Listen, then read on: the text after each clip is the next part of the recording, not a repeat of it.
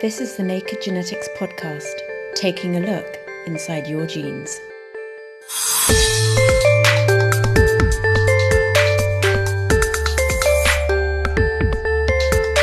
We hear more than ever about the secrets hidden in our genes, from our risk of diseases to traits such as intelligence or even sporting ability. But can we really test for them? And just because we can, does that mean we should? The idea that we can go to some kind of technique or technological expertise which will, you know, make the decision for us, that will be attractive to, to, to a good group of people. Plus, an extremely popular and extremely distracting gene of the month. This is the Naked Genetics podcast for October 2016 with me, Dr. Kat Arney, brought to you in association with the Genetics Society, online at genetics.org.uk.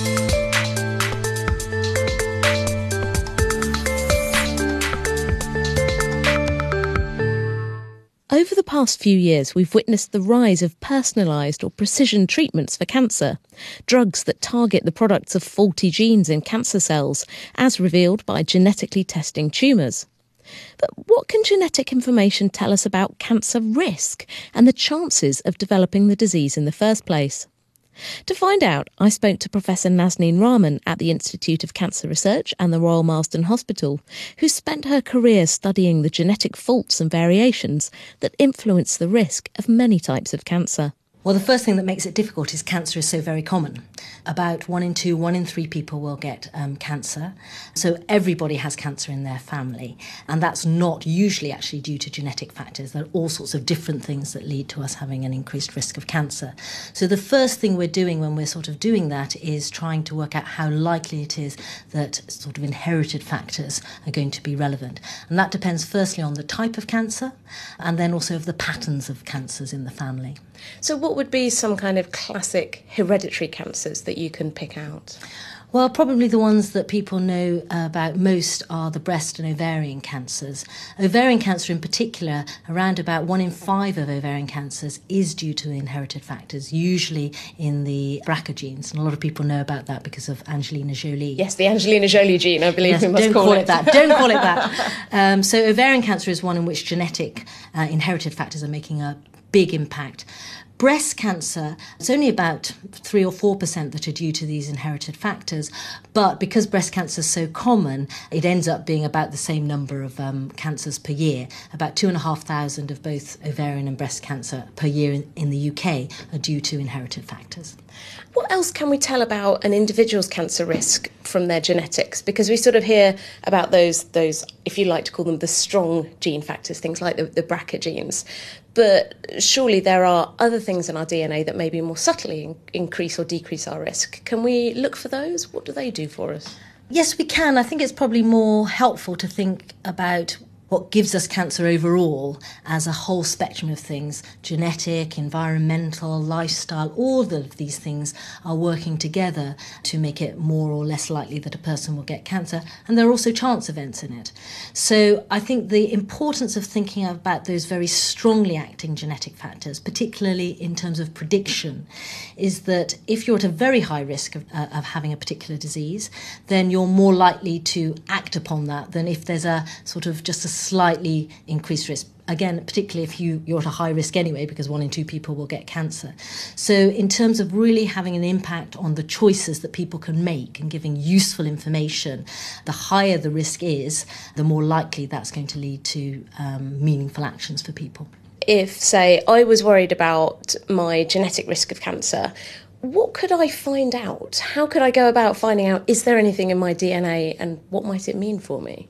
Well, I think what we're really trying to do in the UK is to really try and give that information through the sort of individuals who first got cancer in the family. So we're trying to get more and more um, of this testing happening for cancer patients. One that allows us to give the cancer patient themselves better tailored information because they've got their cancer because of this genetic risk. But in turn, that means that we can then go out to the people in their immediate family and then more beyond who are at risk of having inherited it so that we can have a much more effective way of getting that information out to the people that needed it. If you actually tested the whole population, that would be pretty ineffective because their overall overall in the population, they're sort of rare. Only about one in 300 of the individuals would have that. So I think the way in which we're trying to get people to have that information is really by trying to get as much testing done for cancer patients first and then going out through the family through that way. So, is it going to be likely at any point that there's there's like a, a, national cancer screen where everyone can have all their genes looked at? I'm thinking that there are already products where you can get a lot of information about various things in your DNA, how they affect your, your risk of health. Are we not really at a point of using genetics for widespread population screening?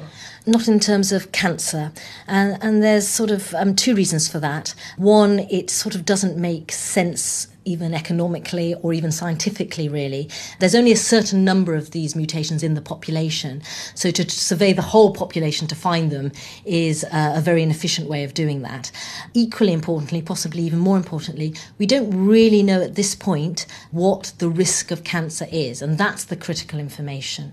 So if you just test a random member of the population and find they have a mutation in a gene that can increase the risk of cancer, the natural question is, well, how much is my cancer risk now? Will it happen? That's Will it happen? big one. And yeah. that sort of information we haven't got because we haven't done studies on the population at large. What we do know is that cancer risk is not a, a definitive value. It's in itself very changeable. So the risk of cancer will, uh, even of the same mutation, will vary depending on all sorts of contextual things about that individual. So we actually haven't got enough information to give um, clear information to people people if they were having testing in that context. We still need to do those studies. In terms of your own work, you're particularly focusing on ovarian cancer. What are you trying to do to, to unpack this disease more? Well, ovarian cancer actually for us is a kind of um, exemplar, really, of the whole system. And the system really is about making genetic testing routinely and easily available where it can have a beneficial impact for cancer patients and their families. And the reason we chose ovarian cancer was firstly because genetics is important. As I say, cost, uh, one in five individuals with ovarian cancer will have done had their ovarian cancer because of an inherited gene mutation. And Secondly, it is a, a, disease where there's still a high mortality, and so anything we can do to try and reduce that and prevent the cancer from occurring is very important. And so, there, what we're trying to do is making sure that all ovarian cancer patients can have access to the genetic testing, so we can find out who have the in, in, um, inherited cause, and that impacts their treatment. Also, the ones who don't, that also has impacts on their treatment, so allows us to personalise their treatments. But then also, we can go out to their family family members, they can potentially have testing. And if they're at higher risk, prevention of ovarian cancer by keyhole surgery after people have completed their families is a very effective way of preventing the cancer occurring in the first place. So just removing the ovaries so they can't become cancerous? Yes, absolutely. So uh, prevention is, you know, always better than cure. Often prevention is extremely difficult because either, um, you know, you can't remove all parts of the body. You can't take someone's whole bowel out. You can't absolutely say, well, sometimes if the risk is high enough, people do have their bowels out. But again, it depends on your risk has to be incredibly high for that to be a reasonable um, strategy. Uh, for ovarian cancer, as I say, once people have had their families and um, you can have the ovaries removed by keyhole surgery, and in a situation where you've still got a very high mortality and there's no useful screening, um, a lot of women, over 80% of the women we see, if they're at high risk, will choose that option. Nazneen Rahman from the Institute of Cancer Research. We've just heard how genetic testing for cancer patients, if not the general population at large, could be useful. But what about taking things back to the very beginning of life? At a recent conference run by the Progress Educational Trust called Testing Testing 123, scientists, genetic counsellors, and ethicists debated the issues around genetic testing on early embryos created through IVF. One of the speakers was Tony Gordon, UK lab director of Genesis Genetics, so I caught up with him in his lab in London to find out more about the ways in which he and his team can test embryos and fetuses for genetic disorders. We are involved in the what we call the reproductive genetic health spectrum. So we can test embryos basically for their chromosomes to ensure they have the right number of chromosomes, which is called pre-implantation genetic screening. We can also uh, test embryos to make sure that they have the correct inheritance of single genes. That is pre implantation genetic diagnosis.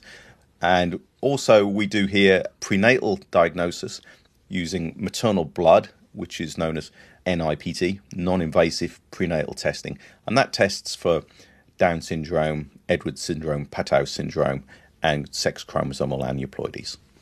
So let's go to the embryos first. What sort of stage embryos are we talking about? Like big ones, little ones? How many cells? What's going on? We can test for day three, which is called the blastomere stage. That's eight cells, and you can take one cell from that eight cell. Increasingly, that's becoming less tested for because you're taking an eighth of an embryo. And, you know, sort of rationally, that's possibly not as good as uh, testing at other stages. Primarily, we test now at day five the embryo is kind of formed almost what looks like an egg, if you can imagine. So the inner cell mass is the yolk, and then on the outside is the trophectoderm, which is the shell. The trophectoderm goes on to form the placenta, so it's not actually part of the embryo, and we can take three, five, eight cells from that day five trophectoderm and test that. And what sort of things are you testing for when you're doing, say, the pre implantation genetic screening and the pre implantation genetic diagnosis? What sort of conditions can you look for? Pre implantation genetic screening is a fertility test, as it were, in terms of we are looking to ensure that the embryos that we look at just have the right numbers of chromosomes. And you're not looking at anything in terms of genes at that point, but that is just to try and ensure that we've got an embryo that is more likely to produce a healthy birth. PGD, pre-implantation genetic diagnosis, is different because we're looking at genes there, and we can test for the inheritance of about 240 different conditions. PGD patients aren't infertile; they have an inherited condition that they want to avoid. So that might be something, say, like cystic fibrosis or a severe genetic condition that one of the parents is carrying and they don't want to pass on. Yeah, or both parents, of course, because it could be a recessive disease where they're both carrying it. But there's also oncology disorders like BRCA.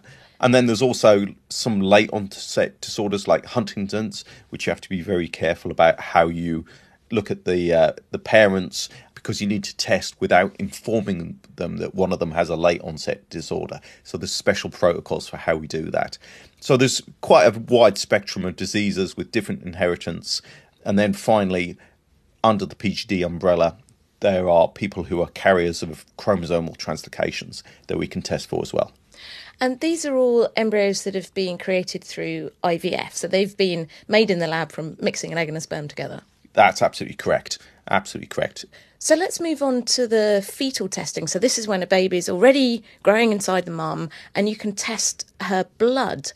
What are the conditions are you looking for? How are you looking for them? When the fetus grows within the the uh, the woman, the placenta forms, and the placenta is kind of slightly leaky, and it leaks small amounts of DNA into the bloodstream.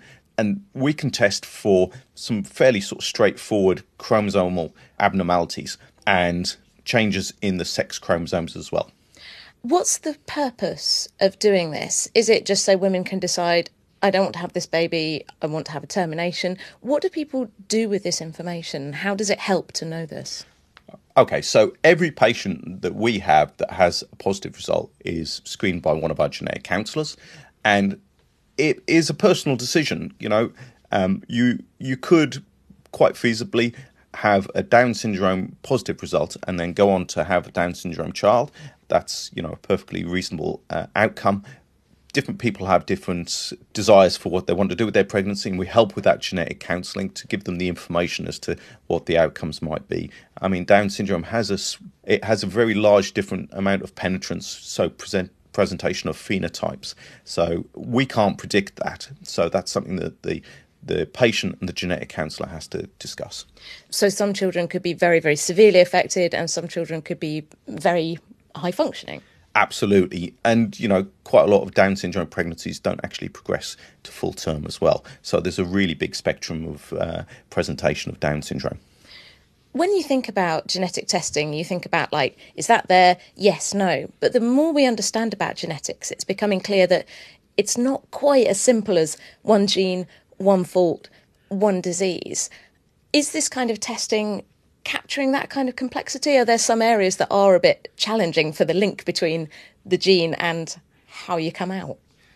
Uh, I mean, it's a fascinating area because the more advanced our genetic testing gets, then the more interesting and sometimes complicated, uh, difficult questions we we come along to. So you're absolutely right.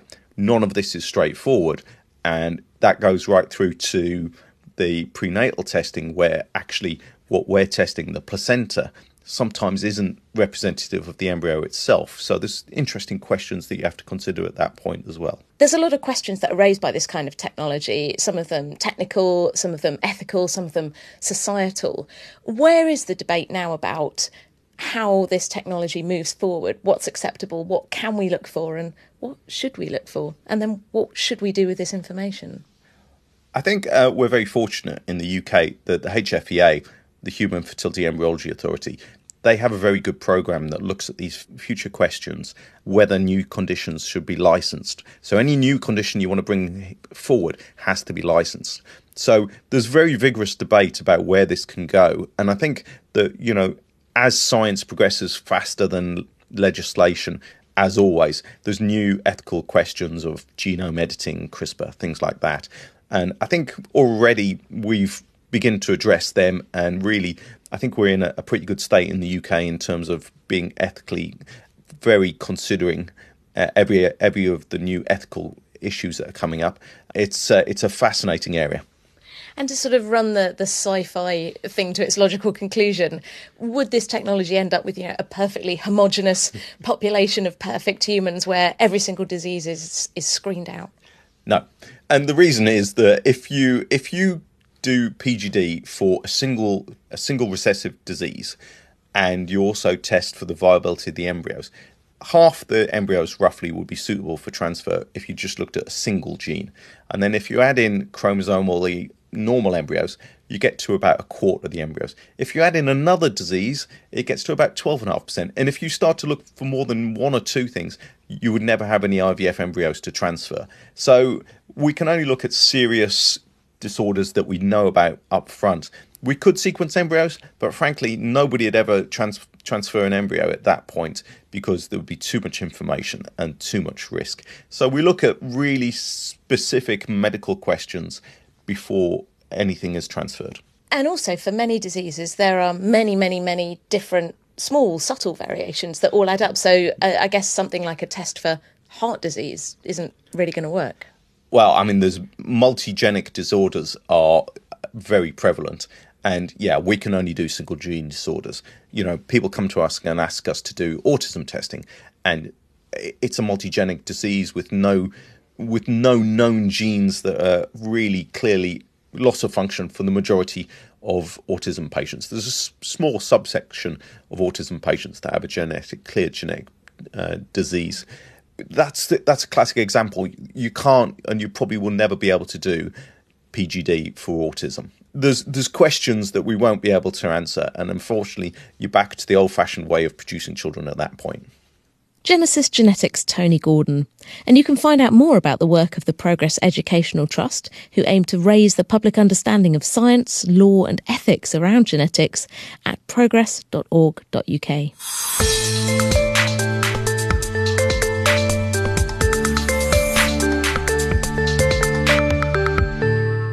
You're listening to the Naked Genetics podcast with me, Dr. Kat Arney. Still to come, our gene of the month has been getting out and about. But first, most of us have probably wondered at some point what our kids might be like, whether we actually want to have them or not. But could a genetic test predict their ability on the football pitch, in the art room, or in the orchestra? The latest direct consumer kits promise to tell eager parents whether their child is cut out for certain sports and activities. But, according to Mike McNamee, Professor of Applied Ethics at Swansea University, they're wasting their money. I spoke to him at the recent British Science Festival, also in Swansea, to find out why. Well, they make a number of claims, but I think essentially they come down to this that we can identify the predispositions of your child towards certain kinds of athletic activities. It's my belief and those of my uh, scientific colleagues that they're predicated on uh, an evidence base that's nowhere near robust enough in order to make those kinds of claims. And what sort of traits are they looking at to, to make these claims? What sort of things are they analysing for? Well, they're looking for genes which predispose people, for example, to endurance activities, so they would hope to predict uh, a volume of uh, oxygen uptake or, for example, um, the gene which has been associated with speed and power, ACTN3. But I think in each of these cases, one might query what the precise relationship is between forms of gene expression and the activities to which they're supposed to be predisposed. So, take sprinting. ACTN3 is the gene that's talked about as the gene for speed, but certainly there's a, there's a world famous case of a Spanish uh, uh, long jumper, world class long jumper, who did not express the gene ACTN3. So, can it be a necessary precursor to sprint based activities? It seems not. But even if you do have that gene, and lots of us might, uh, might have and uh, might express it, being a world class sprinter requires a million other things. Uh, so, uh, you know, do you have the motivation, dedication, the commitment? Do you like sprinting? Uh, well, it's actually, I, choose that one because I think people would say there is more robust evidence for the association between that gene and the, the, the, output in terms of the athletic activity. For, for the others, here's a case of a world class distance runner who had like a 28% output versus 72% output for sprinting activities. So let's say I was the parent of said world class, world record holding distance runner. I, I, take my child along to do this uh, genetic test and say, okay, you know, sprinting's the future for you. The world would be without this world record if that were the case in long distance running. So one has to be careful generating uh, dialogue and discussion from a single case. But this is a profoundly damning case offered up by the direct to consumer genetic uh, company themselves. How much do these tests cost? And if they can't really tell us that much, uh, it doesn't seem like they're terribly good value. Uh, well, of course, it's a market, and in a market there are lots of different uh, operators. Certainly, the one that I've just showed on the slide there was uh, 100 bucks. Uh, that strikes me as an awful lot of money to get something uh, the results of which are not desperately robust or precise. So if you have a hundred bucks to spare and you wish to do it, th- that's uh, absolutely fine. I myself wouldn't. There are direct to consumer genetic tests that can tell you about all sorts of things your risks of different kind of diseases, your ancestry. There are some tests that are now talking about traits like which sport you should do. How do people kind of find their way through this and work out is any of this worth doing? What can I get that's actually telling me useful information and what is kind of genetic astrology? Just stepping back from it and thinking as a philosopher, as it were. I mean, the idea that complex human activities are in some way reducible to some particular genetic makeup uh, strikes me as fallacious. To excel in any human activity, and let's just think whether it's painting, art, sprinting, uh, whatever, requires such a combination of human characteristics and traits that it strikes me as preposterous that one could reduce these to single uh, uh, genetic expression markers or, or, whatever. So for me, they're just they're, they're, an interesting aside. I think any geneticist or, or, or, sports scientist working within genetics would say, for example, if you want to be a sprinter, well, well, have a look at the kid and see how they run. You know, you'll get more information from that than you're going to get from the test of one of these swabs. Who are these tests aimed at? Why would, why would someone want to find out these things uh, about a child? One might have an idea that one wants the, the best kind of possible future for one's child, but that's a very, very abstract concept. Uh, moreover, um, Kierkegaard, the, uh, the Danish philosopher, wrote, you know, life can only be understood looking backward. The trouble is you've got to live it forward. How do we know uh, what, what our, our, our children, for example, would be best suited to until we know what kind of people they are. It's a complex one, isn't it? You know, because the choices we make early on in life as parents will help to shape a child's future. And, and in that shaping, we'll open up certain possibilities, we'll foreclose others. My big worry about these tests is that people will think they have a greater precision and reliability and therefore power and use them to shape children's lives at such a young age in a naive belief about early specialization and its powers, that they may have foreclosed all sorts of possibilities uh, that, that would have made that child's life full and meaningful and valuable. And, and, and so the idea of a right to an open future, although it's a liberal idea, you know, there may be other kinds of communities and social forms of organizations in which this doesn't have such a space, but it has a really widely uh, applicable, acceptable, wise, I want to say, uh, uh, fulcrum. That is, don't foreclose opportunities too early. Have a chance to explore not merely what the child is capable of being good at, but what they enjoy, what gives meaning to them. And, and that may well be partly a social kind of thing. What do their friends do? You know? Who are their parents? What were their families doing? In, in which part of the country do they live? I mean, what's the point for being predisposed to be a great skier, whatever that might mean, if you live a million miles from a mountain? So the, the, the idea of these rather complex decisions uh, being somehow tracked back to or reducible to certain genetic uh, uh, markers or predispositions strikes me as a folly. Obviously, with something like sport or even art or music, you know, the instrument you play or the kind of art that you like or the kind of sport that you like, as you say, there, there's many more factors. You know, are your mates doing it? Is there a running track or a rowing lake near your school? Are there any kind of things we can predict from the genes, or should we just let kids try out stuff to see what they like? Uh, the latter would be the case for me, but, but I would want to make the following kind of distinction that the possibilities of finding genetic precursors to certain kinds of uh, clinical conditions, that might be a much richer possibility for these tests. It may be the case that there are some conditions which have so strong a genetic uh, component that we are much more confident about identifying those at an early stage and at least having the opportunity to intervene. Now, it might be the case that you, you might find a genetic predisposition to a particular condition and not want to intervene. Uh, it doesn't follow from any particular genetic test that you must do X, Y, or Z.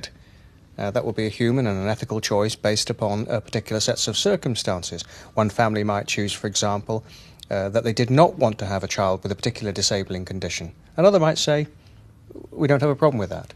So, so there's lots, even even where tests are reasonably reliable uh, uh, and valid, there is always a, a, kind of human choice, and very often that test must uh, coincide with some kind of genetic counselling which advises the people making decisions, whether it's parents or the individual themselves, as to how best interpret this data in the round in some ways, maybe having a thing on a piece of paper that says, go this way, don't go that way, it's kind of a, a, direction in life rather than this, oh my goodness, what yeah. do we do? Where do we send you? Yeah. Well, it would be for people who don't like thinking for themselves.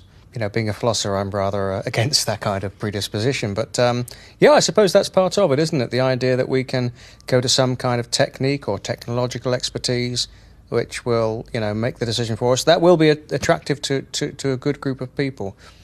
And it has to be understood that that kind of uh, disposition has to be understood against a much broader canvas about the role of technology in our society, about how we use technology to kind of uh, shape our futures in a way that we think will have greater control. Human life is contingent at its core, though. I suspect that uh, that's a kind of sobering one liner for any company that wants to, to sell their genetic technologies. Mike McNamee from Swansea University speaking to me at the British Science Festival. And finally, it's time for our gene of the month, and this time it's Pokemon. First described in 2005 in the journal Nature, no less, and found in mammals such as mice and humans, the name Pokemon stands for POK erythroid myeloid ontogenic. It makes a type of molecule known as a transcriptional repressor, which shuts down the activity of certain genes. Sadly, it doesn't make cells look like Pokemon characters, but it does make them behave very badly. High levels of Pokemon can turn healthy cells into cancerous ones, and it's been implicated in many human cancers, especially lung and liver tumours, while cells lacking the molecule are completely resistant to tumour transformation, so there's a lot of interest in developing drugs based on it. Sadly, because games manufacturers don't have quite the same sense of humour as scientists, the company Pokemon USA threatened a lawsuit over the use of their trademark for the gene, and it's now referred to as the much more boring ZBTB7. All is not completely lost, however, and another Pokemon based gene, Pikachurin, seems to have slipped through the net. Gotta catch 'em all. That's all for now. I'll be back next month reporting back from the Genetic Society autumn meeting, focusing on non coding DNA, sometimes known rather incorrectly as junk DNA. What is it? Why is it there? And what does it do? If you've got any questions or feedback, just email me at genetics at thenakedscientist.com. You can also get in touch through the main Naked Scientist Facebook page or by tweeting at Naked Genetics. Every episode of the Naked Genetics podcast is on iTunes and online at nakedscientist.com slash genetics. The Naked Genetics podcast is brought to you in association with the Genetics Society, online at genetics.org.uk. I'll see you next time for another peek inside your genes.